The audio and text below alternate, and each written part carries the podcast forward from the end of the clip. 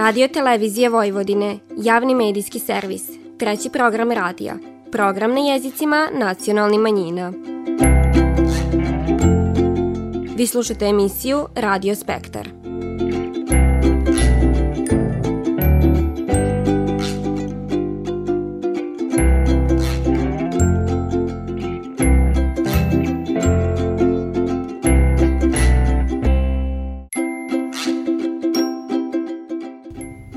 Lijep pozdrav poštovani slušalci, vi pratite program na bunjevačkom jeziku. Kako se kad god dolazilo do okruva, tačnije zrna koje je obezbeđivalo komad nastalom, pokazali su vridni risarski parovi pridvađeni bandašom. Naime, ručno košenje žita, odnosno ris, nalazi se u sklopu programa proslave Dana Dužijance, a ova etno manifestacija bila je prilika da se vidi težina posla koja je prithodila vršitbi. RIS je održana sa Lašom Mirka Babičkovića u organizaciji Ustanove kulture Centar za kulturu Bunjevaca. Osvajanje nepristupačne terena od uvijek je bilo izazov za čovjeka. A kak je osjećaj kad se osvoje visine, zna i mlada somborka Martina Đurković. Poslušajte u prilogu koleginice Ružice Parčetić.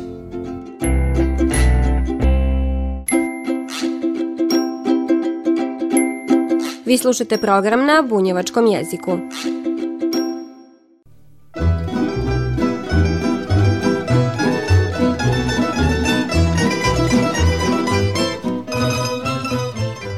Ono što spaja prošlost i sadašnjost svakako je i jedan od najvažnijih poslova u godini, skidanje litine. Zato i ne čudi što se iznova čalja raduju i u isto vrijeme stripe kakva će godina biti od sijanja dragocinog simena žita, paštrenje da sve bude urađeno na vrijeme, a onda blagoslova da ga dragi Bog sačuva od nevremena i na kraju proslave što je rod skinut, put je dugačak. Kad se sve to ima u vidu, jasno je zašto je proslova svršetka žetve toliko važna za narod koji u srcu nosi pitom u Bačku ravnicu. U tom procesu svakako je podjednako važan i posao košenja žita, ris. U želji da se dočara kadgodešnje vrijeme, okupila se risarska banda na Malom Paliću na Salašu Mirka Babičkovića. Otkaleg je krenila dalje na njivu, gdje je prikazan tradicionalni način skidanja litine. Vrio julski dan dočaro je i uslove u kojima se kadgod kosilo. Tog vremena se iz momačke dana sića i jedan od risara, Mirko Kolar. Idealno vrijeme za košenje žita toplo, sunce, to je lako onda suši se i lako se kosi. Prvi ris sam uradio kad sam imao 17. godinu. I otale nadalje uvijek sam tako išao s vremena na vreme dok se eto ponovo nije pojavilo da se može ponovo raditi, da, ali svim drago mi 17 godina sam prvi ris sam uradio kao kosac. Kaka su onda bila žita? Pa onda su bila a, ređa, se zvala su domaća žita, to su kao naša sorta bila, imala isto ovako osi vlat i nije bilo ovako gusto. Ona je bila riđa, lakše je bilo kositi, lakše je bilo savladati, nije bilo ovako polegnuto, jer nije bilo toliko visoka da, je, da se lakše se kosilo nego ovo je sad stvarno tvrda, jaka žito. Pa ja se sjećam da se sjelo mašinski, a moji roditelji, oni kažu da su sjeli rukom, da, da su išli da, ovaj, ali to mora znači čovek rasporediti ruku, bacanje i šta ja znam. Ili nekad se veštak bacao, koji su, kad se došli veštaci, bacilo se ručno. Pa bacao sam i ja, ali nikad meni to nije tako išlo kao e, roditelj. On je to jednako. I mama i tata, oni su bili seljaci. Oni su to, eto, išlo njima od ruke. Da li su oni to imali urođeno, uigrano. A ja, meni nije tako. Meni na mestu ispadne, sve na mestu nema ništa i tako da. Ali njima je to se rukom bacao veštak nekad. Risari iz Subatice i okoline, a med njima i par iz Lemeša. Kako divani risar, Ivan Dujmović godinama unatrag rado se odaziva je. Tri godine smo svaki put tu, smo bili zvani, došli smo da obavimo što kaže to da Šta je ono najvažnije što je risar treba da zna kad je rič o košenju? Prvo i prvo dobro da zna odkovat kosu i kositi žito isto i sadivat krstine. Treba spremiti za zimu da može preživiti, da se može kruv, za kruv spremiti cijelu zimu, treba porodicu naraniti i tako. Ne samo porodice, i za sav narod što kaže, ovog što kaže sveta. Parcela je prid risare donela i pravi test, s obzirom na to da je zbog nevrimena žito poleglo. Srićan bilo je oni kojima rad u takim uslovima nije nepoznanica. Objašnjava Dino Romić, jedan od risara.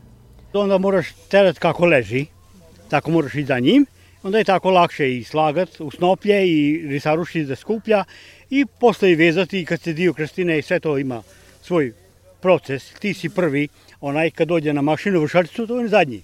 Onda već šta je tu je, da, da. Dobro, ste vi radili ko pa, deren? Um, jesam, ali ne ovo, bio sam mali. Radio sam sa mamom i baćom, što kaže ono u žensko.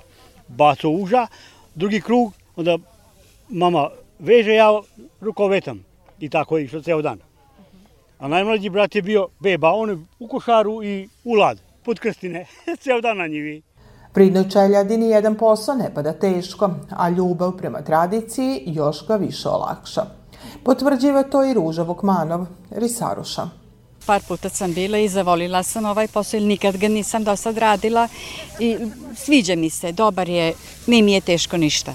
Treba malo, je li saginjati? Treba se saginjati, treba pokupiti, treba paziti kako slažeš, tako da nije, nije strašno. Med iskusnim risarima i podmladak, još jedna potvrda da sve ono što se radi nije zabadavad. Divani mladi risarski par, Mario Vojnić-Hajduk i Maja Antunović. Ima tu dosta starih iskusnih e, bećara, tako da od njih sam dosta toga naučio u poslednjih nekoliko jel, dana. I dalje ima još tu dosta da se vežba, dosta je to i zahtevno, ali eto, ko vežba, taj i nauči. Najvažnije jeste jel, sama tehnika, koja ruka vodi, koja ruka vuče kosu i uglavnom što kaže kako to žito posle košenja treba da bude naslonjeno i da bi risaruša lakše mogla da skupi to žito kasnije. Učila sam od starih par dana unazad, ovaj, pokazali su mi kako se to radi i vrlo sam e, stekla neko novo iskustvo.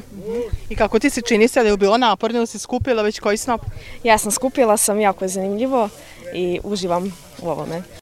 Težak posao košenja i rukovetanja tražio je snagu i izdržljivost risarske parova, za koje bi na njivi bio pripravljen i risarski ručak. Šta se sve na njegovom jelovniku nalazilo, ispripovidala je risaruša Marija Bošnjak.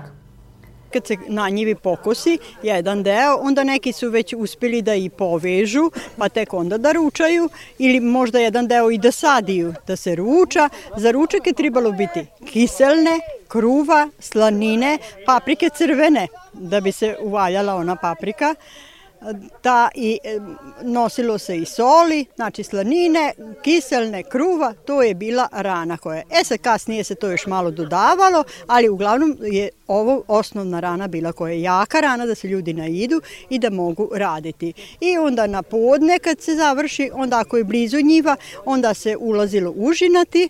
Užina je bila kuvana, da li je tarana, da li paprikaš, znači opet je bila jaka rana da bi ljudi izdržali to.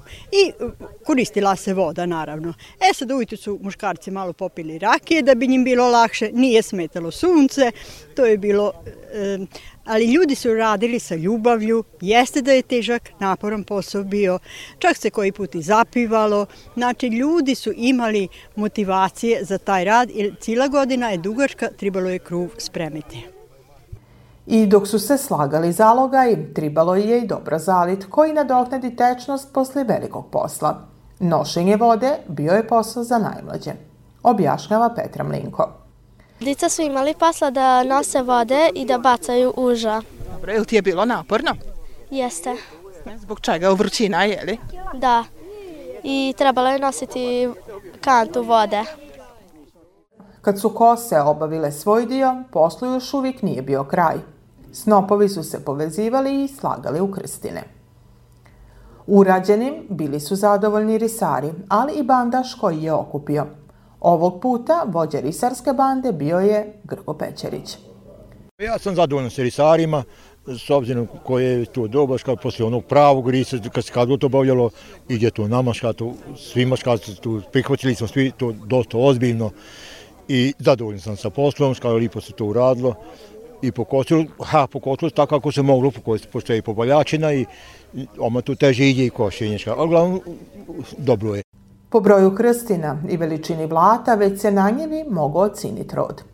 Rod će biti dobar. E, po samom te, te, težini vlata, kad uzmeš snop, on vagne doli škato. To, a to je dobar znak, jer onda je zrno dobro škato, ima kvalitet zrno škato. I dobar će biti rod, na sve kako je sve dosad, šta se sve u vremenu prošlo, dobro je škato. Samo ne dođe do ruke sad, Ovo se već je isto urađen, samo ne dođe do ruke šta da se to obaviš škato sve do kraja škato. Pa žito je dobro škato, ima kvalitet svoj, obavilo se, on se, e, kad se kosi, on se ranije malo vaća, e, 85% treba da e, je zrio. Oni 15% tip da dozrije u krstini i onda stvara svoj kvalitet. Tu na već škato, tiho zrija škato i kvalitet ostane dobar. I onda kad je u krstinama on zna stati po neđe dvi dana škato. Sve to zavisi od vremena, kako vrijeme dozvoljava i onda se to, to e, nosi krstine se nosi unutra u avliju, obično su bilo u avlijama guvna, e, to je bilo kao najveća zaštita od požara i šta znam, to blizu voda bila, bliže voda bilo i sve to. I onda isto i u Avli je znala stati kamera, znala je kamera i proklijet, ako se okiši godina, znala je kamera i proklijet, po, povlata je se znala zelenička to. Ali to je samo površinski deo, tako da to nije bilo velika šteta. Sadivanjem krstina na njevi posao je tek napolak bio gotov. Naime, snopove je bilo potrebno poslagat na seljačka kola i privest kod gazde, di se čekala vršalica. Vrimenom, kad se to radilo na taj način, sića se i naš sagovornik. Vršalice kako radile, e, ja se sićam još na parnjaču, e, kod nas u Avlije parnjač, ja sam bio tu 6-7 godina, sjećam se vrlo dobro na to, tu se slamom e, ložilo i ujutru rano se ustanem da se zagrije voda, slamom, kurunju kao što je imaš, kada se loži, i onda parni čaješ kao radila skatovi. Poslije e, su traktori priuzeli od parnjače. Ja sam radio na vršalici 10 godina. Zadnje dvije godine sam radio za dvojicu, bio sam bandaš na vršalici. Pa ne za dvojicu, bilo je to tako ko je bolestan, onda ja metnim četiri džaka pod šipovku, onda ako ko je malo bolestan, tada glavu, volim da odim pa zamenem skato. Uglavnom, od 3 sata, e, pola četiri ujutru, pa do 9-10 sati uveče, bez mene, znači bio sam skato. I opet kažem, uvijek sam imao vremena da i uskučim kome treba pomoć skato. I onda kad se završi dan, onda se kupi e, vlasnik, e, te dvi, dvi godine kad sam bio bandaš, vlasnik je radio za žito. I onda njegov ris ostaje svugdje gdje vršim, to ostaje na nuskraj. I kad se završi vršitba, e onda e, snopljari i ja s njima zajedno idemo pokupimo zaradu e, mašiniste škatova. I to se nosilo njemu gore na taban. Kad se to sve oboje, to je bilo 10 pola 11 uveče. Onda se vraćam natrag gdje je sad vršalica ostala.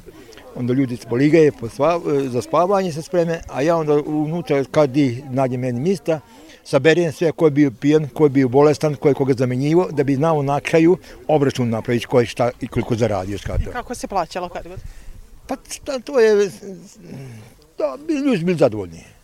Plaćalo se, ali su bili ljudi zadovoljni s kartom. A kako se određivalo sad po Risaru, koliko iđe i... E, pa to je bilo, na kosu se to pogađalo s kartom. Bila je to sinomaška zarada s kartom. Bila je to sinomaška zarada. Ja znam da moj otac, on je, to sam puno čuo od njega, da je onda u ta vremena, kada je on počeo svoj mladi život, da je morao ići nedlju danas temat avlije, mazat s blatom, krećom, salaš, sve okolo zgrade, da bi dobio taj riz da radi. Ne, nego da bi dobio samo taj riz da radi. Ljudi su, tu bilo siromastvo, onda su ljudi otimali za, za posto da bi se ovo zaradili, škato. Opet kažem, siromaška je tu bila zarada, škato. Ali dobro, ljudi bili zadovoljni, skata. Pa da. Kad je posao na njevi bio zgotovljen, risarska banda, pridvođena bandašom, krenela bi natrag od gazde. E sad ovako, mi smo naš posao završili, risaruše, risari, hvala vam na saradnji, zadovoljan sam sa vama kako smo to odradili, vidimo mi mi nagodno u ovakvom poslu i sad ćemo polako krenuti domaćinu, da mi saopštimo domaćinu šta smo im radili, kako smo radili i kaki je posao nam bio shvatao. Nus pridaju žitnog vinca opletenog od novog žita, bandaž bi gazdi saopštio koliko je krstina skinuto s njive. Autohtone sorte koje su se prije 50 više godina sijele na ovim prostorima davale su daleko manje prinose nek danas. To nam još više daje povode da cinimo komad kruva, što su radili i oni koji su do današnjih dana sačuvali običaj dužijance. Objašnjava gazda Risa Mirko Babičković. Ja bih volio kad bi da, ova naša omladina kad bi došla da, da kad bi sad mi to radimo edukativno da da pokažemo kako se to sve radi. Sad je lako mašina iz komba iziđe u njivu, već je na prikolici, već je u silosu i kod pekara idemo rad kruva. Znači kako je trebalo uzorat, pripremiti njivu, e, posijat, čekat da bude, moliš Boga će biti kiše, a neć. Kako je teško bilo doći do kruva. I ručno se uradio ris, i, i, i mislim da bi omladina više e, cenila komad kruva kad bi znala kako se to nekad radilo. Ovogodišnji ris održan je u sklopu programa proslave Dana Dužijance od strane Ustanove kulture Centar za kulturu Bunjevaca, a ova etno manifestacija koja baštini briden dio tradicije Bunjevaca organizovana je u čast svi oni koji su do godišnjeg roda žita dolazili na taj način.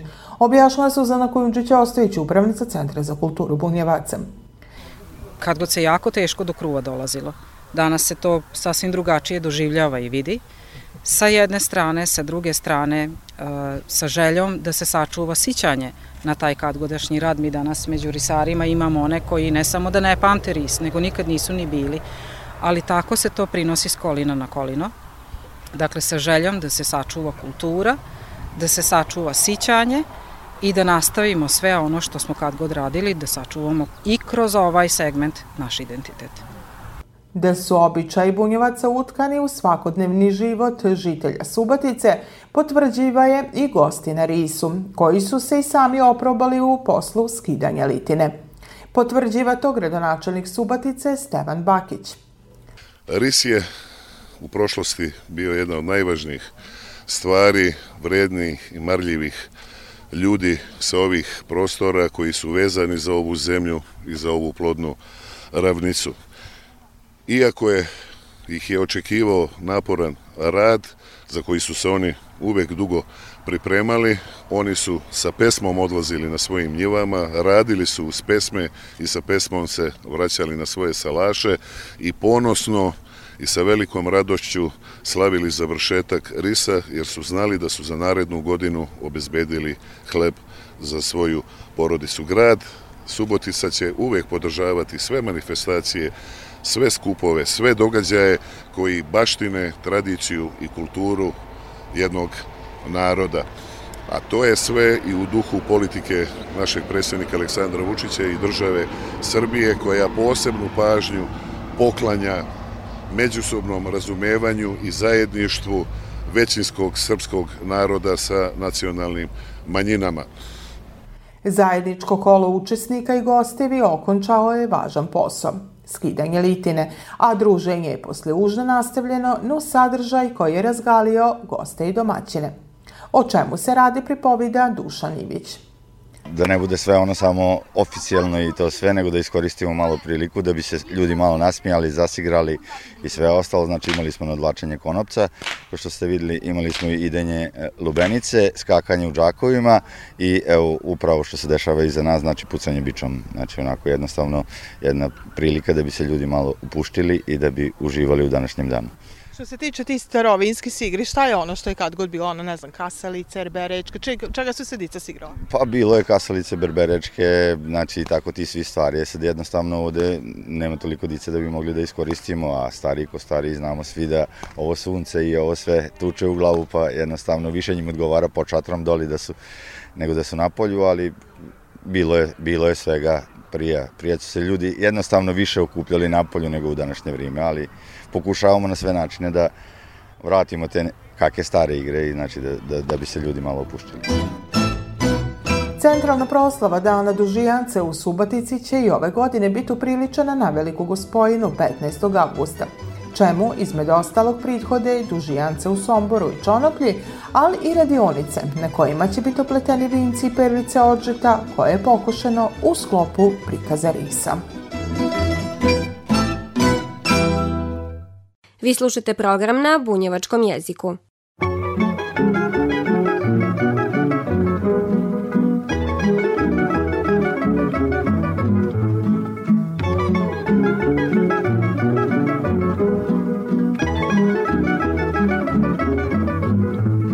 Subotice grade, pismeni sve, u tebi sa snevom najveće sneve. Subotice grade, ti si meni sve. U tebi sam snelo najlepše sne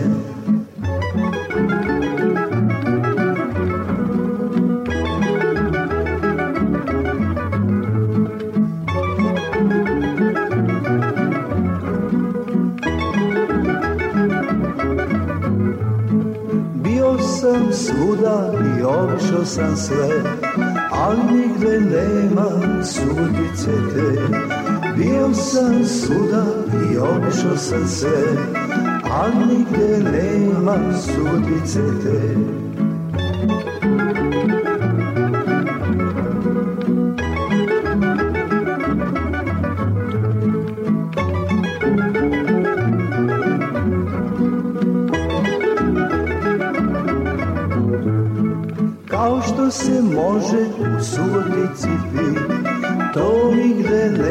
I neće mi bit Kao što se može u subotici pit To nigde nema i neće ni bit Subotice grade, ti si meni sve.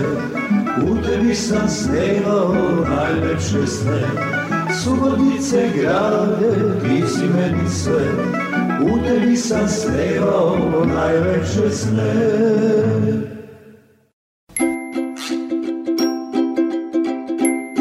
Vi slušate program na bunjevačkom jeziku. Somborka Martina Đurković ima samo 17 godina, a za svoj prvi planinarski pohod izabrala je osvajanje Everest baznog kampa na priko 5000 meteri nadmorske visine. Od Sombora priko Beograda i Dubaja put je vodio do najopasnijeg aerodroma na svitu, Lukla. Najopasnije je zato što njihova pista je oko 400 metara dugačka, što je neka minimalna dužina što može da bude, i pod nagibom je od 10 stepeni da kada sleće može lakše da zakoči. Lukla se nalazi na oko 2900 metara. I od, od Lukle kreće put ka baznom kampu. Idemo malo ka dole, do prvog sljedećeg sela, Pangbuče. Znači sve vreme idemo peške, nema više automobila, bicikla, motora. I sva roba što se prenosi, se prenosi ljudi na leđima i ti porteri i preko životinja, krave, konji, jakovi. Prilazeć po deseta kilometeri dnevno, put do Everest baznog kampa pripun je izazova i traju joj osam dana. ja sam sa sobom imala, s čim sam šetala ceo dan svaki dan, imala sam jedan ranac sa prvu pomoć, rukavice, kapa i tako bazne stvari. A u većoj turbi, što su nosili porteri, sam imala ostale, znači higijenu, rezanu odeću, Moj limit za stvari je bilo oko 15 kila sve ukupno. Znači, sve moje stvari za 12-13 dana je moralo stati u 15 kila. Bilo je samo jedi šete, ceo dan. I to je bilo dosta teško privići se na to iz ovog o, normalnog dnevnog života. Spavamo kao u nekim malim kućicama, bungalovi, i sobe su izgledale, znači, dva kreveta i možda ako imaš sreće dobiješ jedan sto do Namče Bazar, znači to je najveće selo u tom delu. Do tog mesta smo mogli da se tuširamo. Znači, do Namče je bilo do 10 stepeni, malo manje, ali to dok se šeta bude dosta vruće. Ja sam u kratkim rukavima šetala i u tankim majicama. A nakon toga na 3000 i 3500 otprilike, tu je temperatura stalno oko nule. Sad, ako je sunce, i ako si na suncu, onda je relativno toplo, ni ne osjetiš da je toliko hladno. Na 4000 metara već je ispod nule. U, ko, u kućicama je bilo, ja mislim, čak i hladnije nego na polju, zato što nema grejanja, nema ništa. Spavali smo u dva slaja odeće, onda vreća za spavanje i debel jorgan preko toga. Što je bila bliža cilju visinski izazova, bilo je sve više. Morala sam više puta da stanem da bi mogla lakše da udahnem. I Bilo je par momenta kad su helikopteri ispod nas leteli i onda sa planine gledati i to je bilo baš lepo. Nije bilo uopšte normalne staze, nego samo prašina, onda ima oni koreni od drveća kad smo prolazili kroz šume. I to su bile kao neke stepenice, ali to je samo onako poređeno kamenje. neko. A, kad smo, taj posljednji dan, kad smo išli do baznog kampa, tu nije bilo ni staze. Znači, bukvalno po, smo po kamenju šetali i na ivici provalije neke ili neke litice. Jedan pogrešan korak i uganeš članak, upadneš u rupu ili padneš dole. Prvi planinarski podvig Martini je dono i nova prijateljstva. Bilo nas je šestoro. Bili su dvojica iz Portugalije, jedan iz Meksika koji trenutno živi u Australiji, jedan iz Indije koji živi u Kanadi i jedna devojka iz Singapura. I imali smo jednog glavnog vodiča i jednog pomoćnog vodiča. Bilo je jako lepo što smo imali dva rođendana tamo na planini i to kako vidiš druge kulture, kako slave rođendane. Martinina želja je osvajanje svi sedam vrhova svita, koje će, kako kaže, započeti već sljedećim putovanjem i to na Kilimanjaro. Vi slušate program na bunjevačkom jeziku.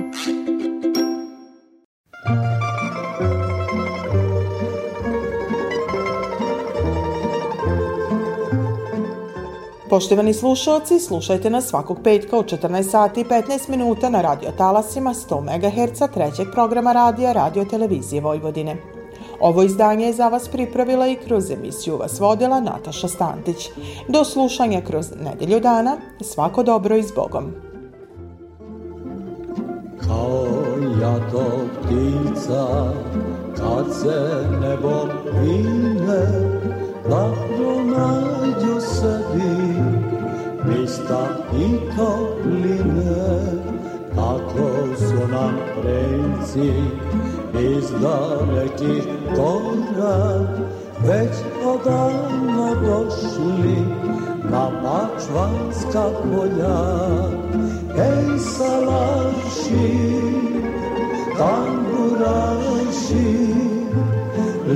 lipe snaše i bandaši,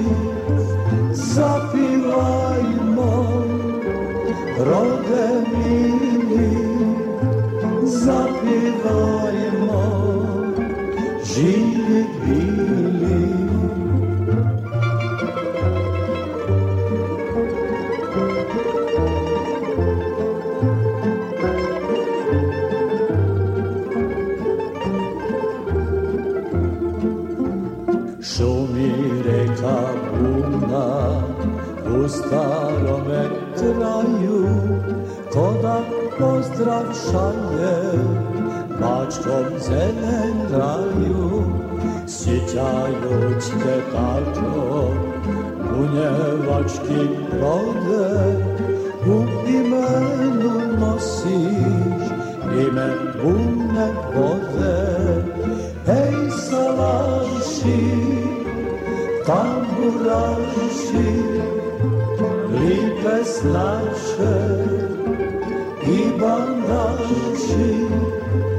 zapivajmo, rode mili, zapivajmo, živi bili.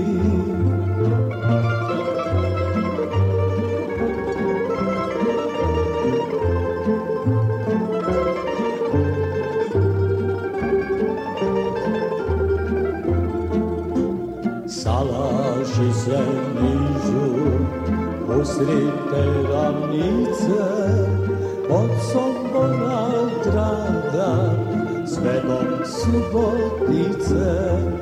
to bunjevac čuva običaje svoje, da ostane tako uvijek ono šta je. Ej, salaši, tamburaši,